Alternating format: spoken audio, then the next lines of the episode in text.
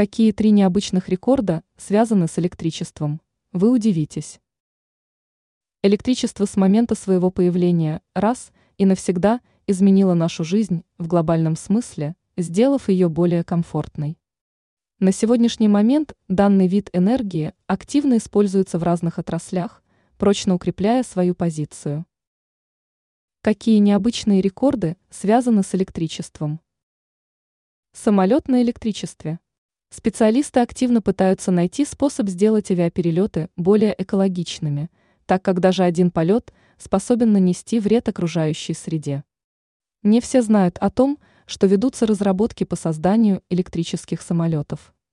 Один из них даже смог удачно пролететь чуть менее 50 минут. Первые часы.